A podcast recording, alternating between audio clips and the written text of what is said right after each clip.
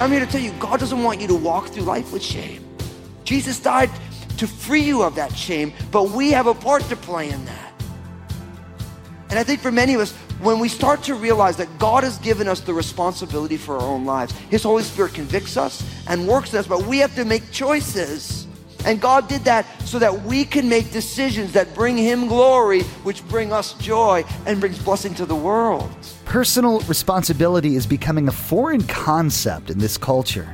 We'd rather ignore our part and distract ourselves or blame others for what's happening in our lives. Well, today on Jesus is Real Radio, Pastor Daniel shares that you have a role in how joyful your life is. Yes, God wants you to experience His peace and joy on a daily basis, but that comes when you choose to follow His leading. You get to decide if you'll respond to Jesus or not. Now, here's Pastor Daniel in Deuteronomy chapter 12 as he continues his message Sacred Space.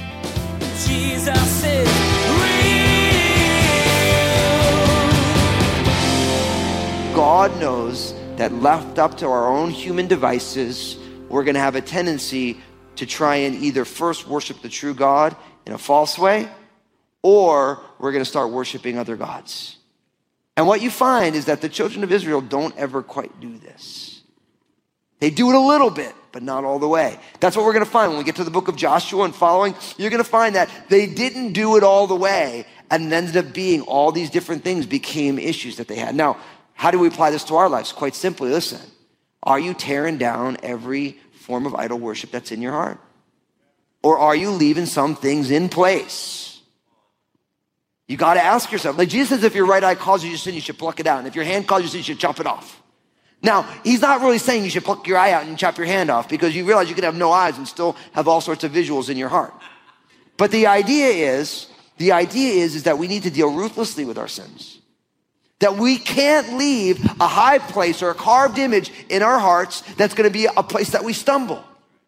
But you got to ask yourself, where are your stumbling places? Where are your high places? Where are your carved images that you know is a place of failure and downfall for you that you're leaving standing when God is saying, no, no, I want you to just take that thing. I want you to wipe it out. I don't want there to be any remnant where you can stumble because you've left something in place that's not supposed to be there. Take a moment and ask yourself that because we have them. There's things that maybe it's like you can't be on social media without some sort of inappropriate feelings or thoughts. Maybe you should pull yourself off that. Actually, you should absolutely should. You know, it's like if you're somebody who struggles with internet pornography, do you have the filters on? Or do you know the way around the filters? If you know the way around the filters, then the filters are useless. So then maybe you should just get off the internet. Because you know what's amazing? Life is amazing without the internet. Like, don't get me wrong. I like that. I like, I like the internet like the next person. But like, you realize that for like over 6,000 years of humanity, however long humans have been on this earth, there's only been the internet for like 15 years. And everyone was just fine. Like, everyone was fine. And I'm not being low on technology. What I'm saying is, though, if that is an altar on which you worship a false God, then you need to tear that thing down. And we all have these areas in our lives that if we're serious about following Jesus, we have to ask ourselves where our vulnerabilities are. And I love the fact that the Lord says, listen, I want you to get rid of all of them. I don't want you to mess with any of them. I want you to, it doesn't matter if it's a high place, if it's a hill, if it's a garden, whatever it is, I want you to tear it all down. All those carved images, I want you to destroy them. And notice in verse 4, it's very specific. You shall not worship the Lord your God with such things. Now remember in the Ten Commandments, the Big Ten, in Exodus chapter 20, where it begins with, you shall have no other gods before me, and then it says, you shall not make any carved images. See, not only is it about worshiping the true God, but it's about worshiping the true God in the right way, in the true way. And so he's like, I don't want you to co-opt these places and say that you're worshiping me there. Because that's not what I want. And notice what he says as you move into verse 5 But you shall seek the place where the Lord your God chooses out of all your tribes to put his name for his dwelling place, and there you shall go. There you shall take your burnt offerings. Now, in verse 5, it's important because God has a specific place that he wants them to worship. Now, you realize from knowing your Bible that it begins with this mobile worship tent that we call the tabernacle. And then the tabernacle gives way by the time of King David and a little bit earlier that he chooses Jerusalem, right? And that name literally means the city of peace. That he chooses to place his name right there, right? So the tabernacle gives way to Jerusalem where the temple goes. And then the temple gives way to what? Anybody know? Jesus. And how do I know that? Because Jesus said, You destroyed this temple and I'll raise it up again in three days. And he was talking about himself. Right? So the place that God desired to be worshiped was the tabernacle, which gives way to the temple, which gives way to the living temple, the true living word, Jesus of Nazareth, the place where God meets with mankind and mankind meets with God in the person and work of Jesus Christ.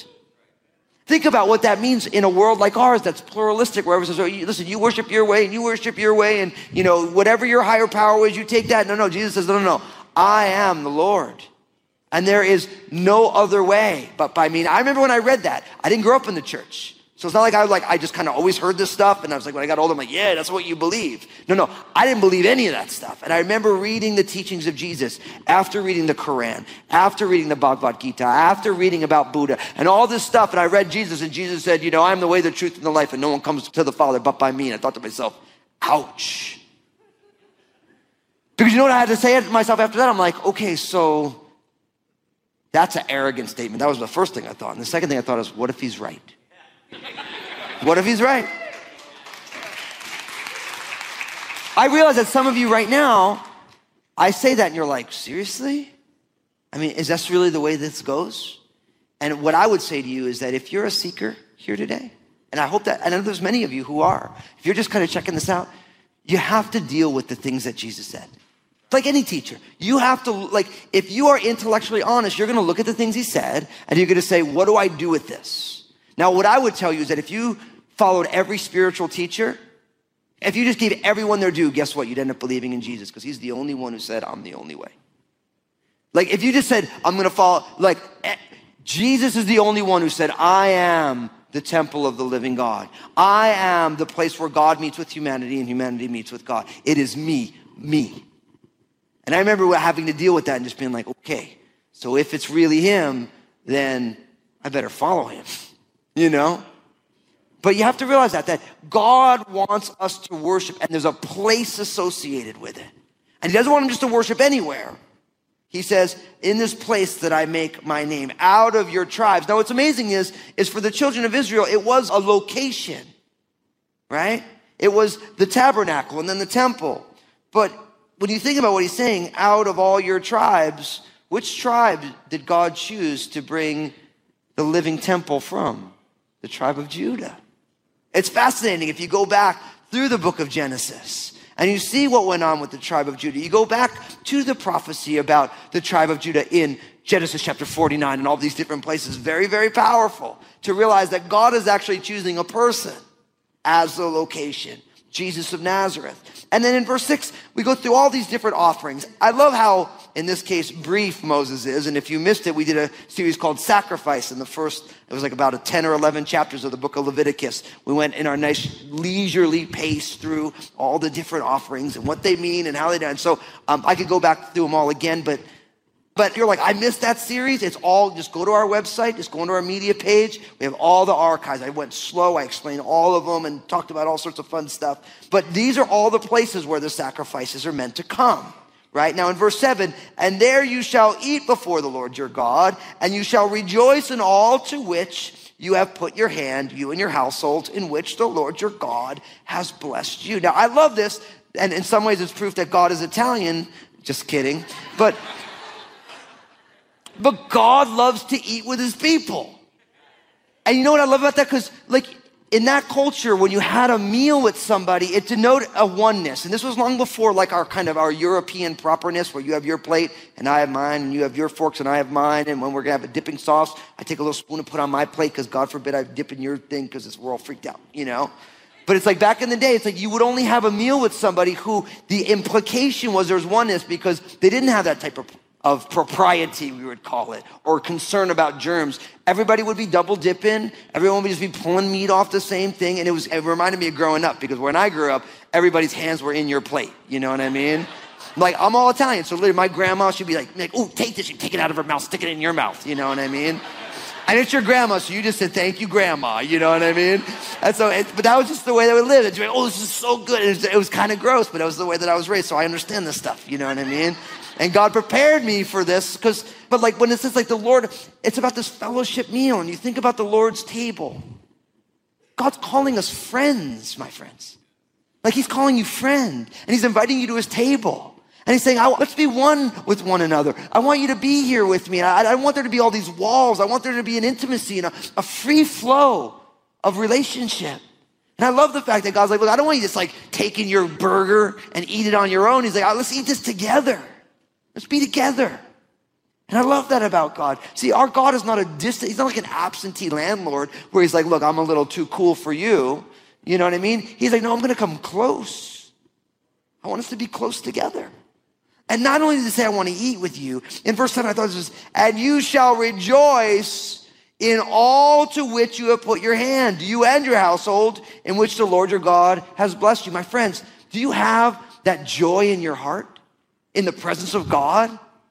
See, when you walk with God and you walk closely with God, you can rejoice in all that you put your hand to, not only you, but your whole family, because you're walking in truth and you're walking in grace. And I think for some of you right now, you can't rejoice in what you're putting your hand to because you're not putting your hand to the things that the Lord would have you put your hand to. And because of it, there's a shame factor. And I'm here to tell you, God doesn't want you to walk through life with shame. Jesus died to free you of that shame, but we have a part to play in that. And I think for many of us, when we start to realize that God has given us the responsibility for our own lives, His Holy Spirit convicts us and works in us, but we have to make choices. And God did that so that we can make decisions that bring Him glory, which bring us joy and brings blessing to the world. But think about that word, responsibility. It's responsibility. It's our God given ability to respond to whatever is going on. And I think for many of us, we're not utilizing the ability to respond to certain temptations and struggles and things that go on, and it's causing us not to be able to rejoice in everything we put our hands to. We're not experiencing God's blessing because we're making the wrong choices. Now, again, you might say, man, Fusco, you're kind of hitting us hard, but listen, listen, your life is so important to the Lord. It's so important that He gave His own Son. Like, He paid the highest price so that we might be redeemed, and each and every day, eternity is on the line in all of our hearts. Eternity is on the line in your life, right here, right now.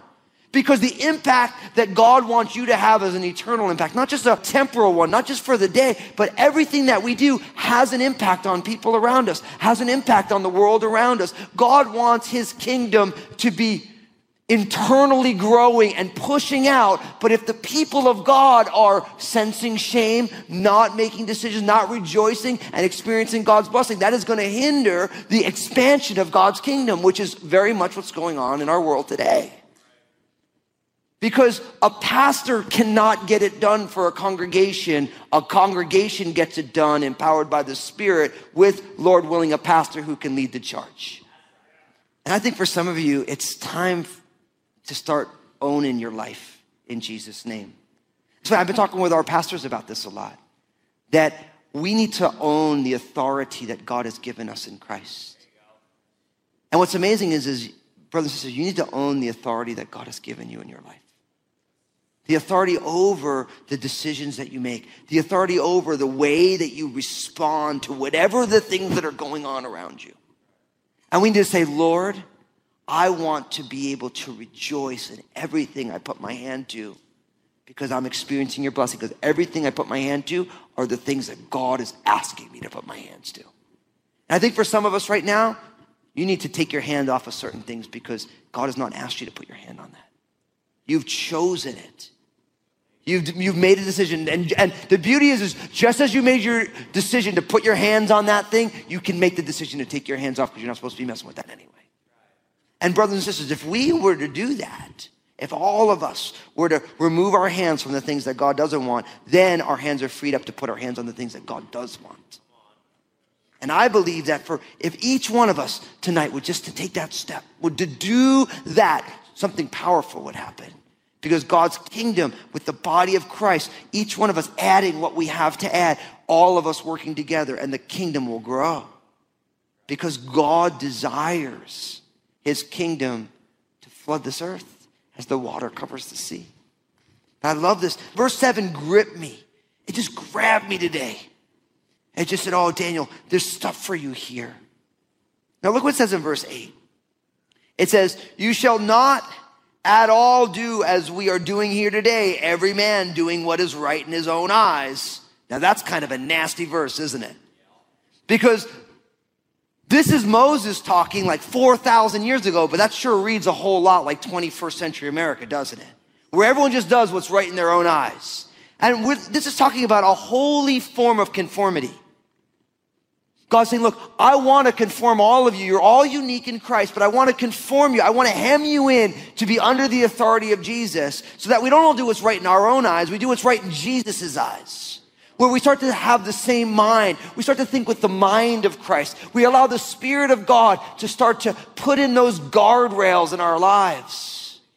But I think for a lot of us, we really like just doing what's right in our own eyes. I'm, I'm going to do what I'm going to do. Who are you to tell me what I can do with my life? I'm here to tell you I'm nobody. But Jesus can tell you what to do with your life because you were bought at a price. And you are not your own. Therefore, we need to glorify God in our bodies and in our spirits. He's like, no, no. Because really what was going on then is that everybody was worshiping in their own, they were doing it all differently. Everyone, even though they had it, it all together, it wasn't solid. It wasn't locked in. And he's saying it's, it's not going to be like that where everyone just does what comes to their own mind. Unfortunately, this verse is challenging for us in our culture because we live in such a radically individualistic culture. The autonomy of the individual is the highest priority in our day and age. And it's true in the church as well. You know, and so we had to say, Lord, I'll never forget my pastor, John Henry, who I love so much. I remember there was a, an issue going on in the worship ministry at the church that I was apprenticing at.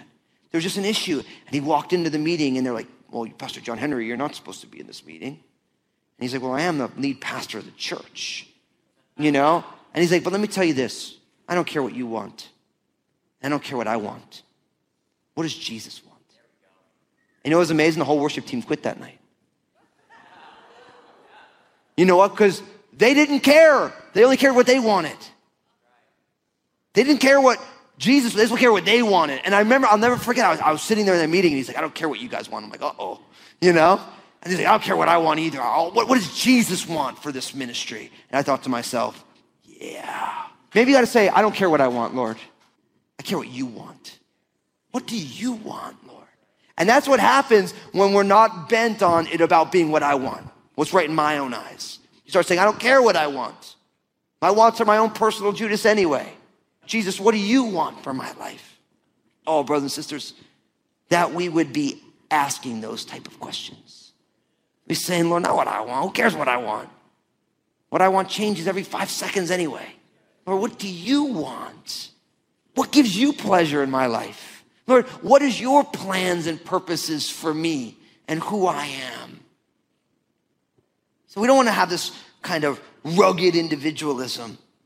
Verse 9, for as yet you have not come to the rest of the inheritance which the Lord your God is giving you. But when you cross over the Jordan and dwell in the land, verse 10, that the Lord your God is giving you to inherit, and he gives you rest from all of your enemies round about so that you dwell safely, then there will be the place where the Lord your God chooses to make his name abide.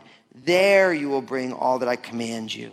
So he's saying, listen, he's like, you're not in the promised land yet. You haven't come to the rest yet, but there's a time that's going to come that you will enter in and I will give you that rest and then I will set this sacred space up for you that you can worship there. Now, look at verse 13 because it says, Take heed to yourself that you do not offer your burnt offerings in every place that you see, but in the place which the Lord chooses.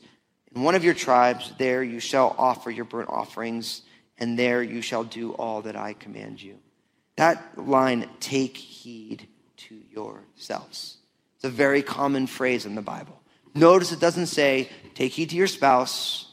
It doesn't say, take heed to your friends. It says, take heed to who? Yourself. Super important because you know what's amazing? We're really good at figuring out the mistakes that someone else is making, and we're often the last person to realize the mistakes that we're making. So that's why Jesus said, before you worry about the speck in your brother's eye, take the plank out of your own eye. He's saying, look, you got more than enough to deal with in home base. Let's be honest. We have a tendency to give ourselves infinite grace and give everybody else a hard time. And it shouldn't be that way in the body of Christ. We should know better because we have the scriptures and we have the Lord saying, listen, no, no, no, no, listen, I, I, I want to work on you. I'm going to work on them too, but you got enough to deal with on your own. Make sense? Take heed to yourself.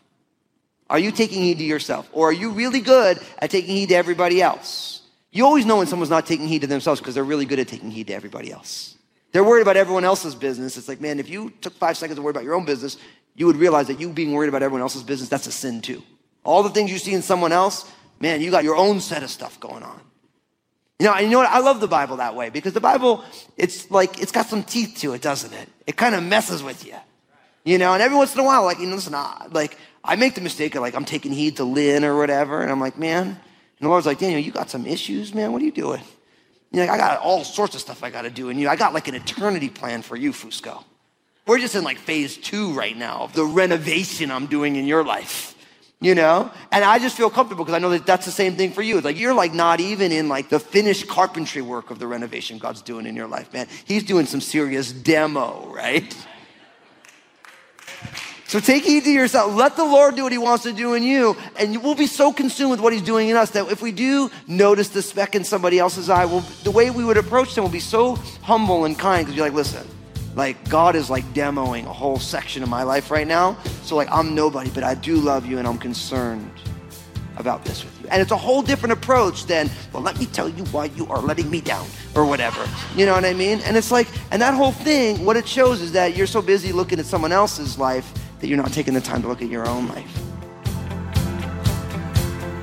Jesus is Today, Pastor Daniel pointed out that we all have a tendency to want to point out the issues in other people's lives before looking at our own. And so there are reminders throughout the Bible to take stock of yourself before looking at others. Pastor Daniel urged you to let the work that God is doing in your life keep you humble and grateful. Everyone is a work in progress. All of our lives are being renovated by the Lord. I want to thank you so much for listening to the Jesus is Real program. And I realize that there are many of you, you're not a born again follower of Jesus. You've never put your faith and trust in Jesus. But as you've been listening, you've been saying to yourself, I want to begin to follow Jesus. I want to help you do that right now. We're going to pray a simple prayer that just acknowledges who Jesus is in your life. So if that's you, if you're saying yes to Jesus for the very first time, pray this prayer with me. Say, Jesus, I'm giving you my life. Thank you for saving me. I believe in you, your life, your death on the cross, and your resurrection. Forgive me of my sins. Fill me with your Holy Spirit. And I ask it in Jesus' name. And we all said together, Amen. For those of you who just received Jesus as your personal Lord and Savior, I'm so excited for you. I want to know that you did it though, because I want to help you take your next steps with Him. So pull out your mobile phone, text the word saved to 51400, S A V E D to 51400, and my team will get in touch with you. We want to get some more resources in your hands to help you on this journey. Now, my team, we want to share some stuff with you, so don't go anywhere. Thanks, Pastor Daniel. You know, the Bible says that when one person comes to Jesus, the angels in heaven rejoice. And we rejoice with them today if you just prayed that prayer with Pastor Daniel.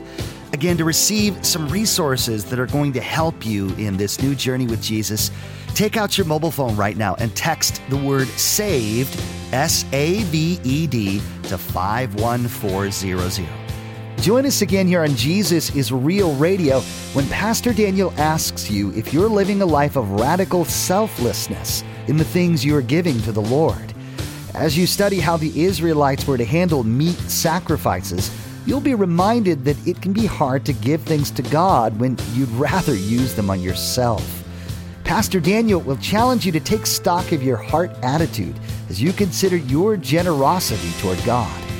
We wish we had more time today, but we will have to pick up where we left off next time as Pastor Daniel continues teaching through this series called Blueprints.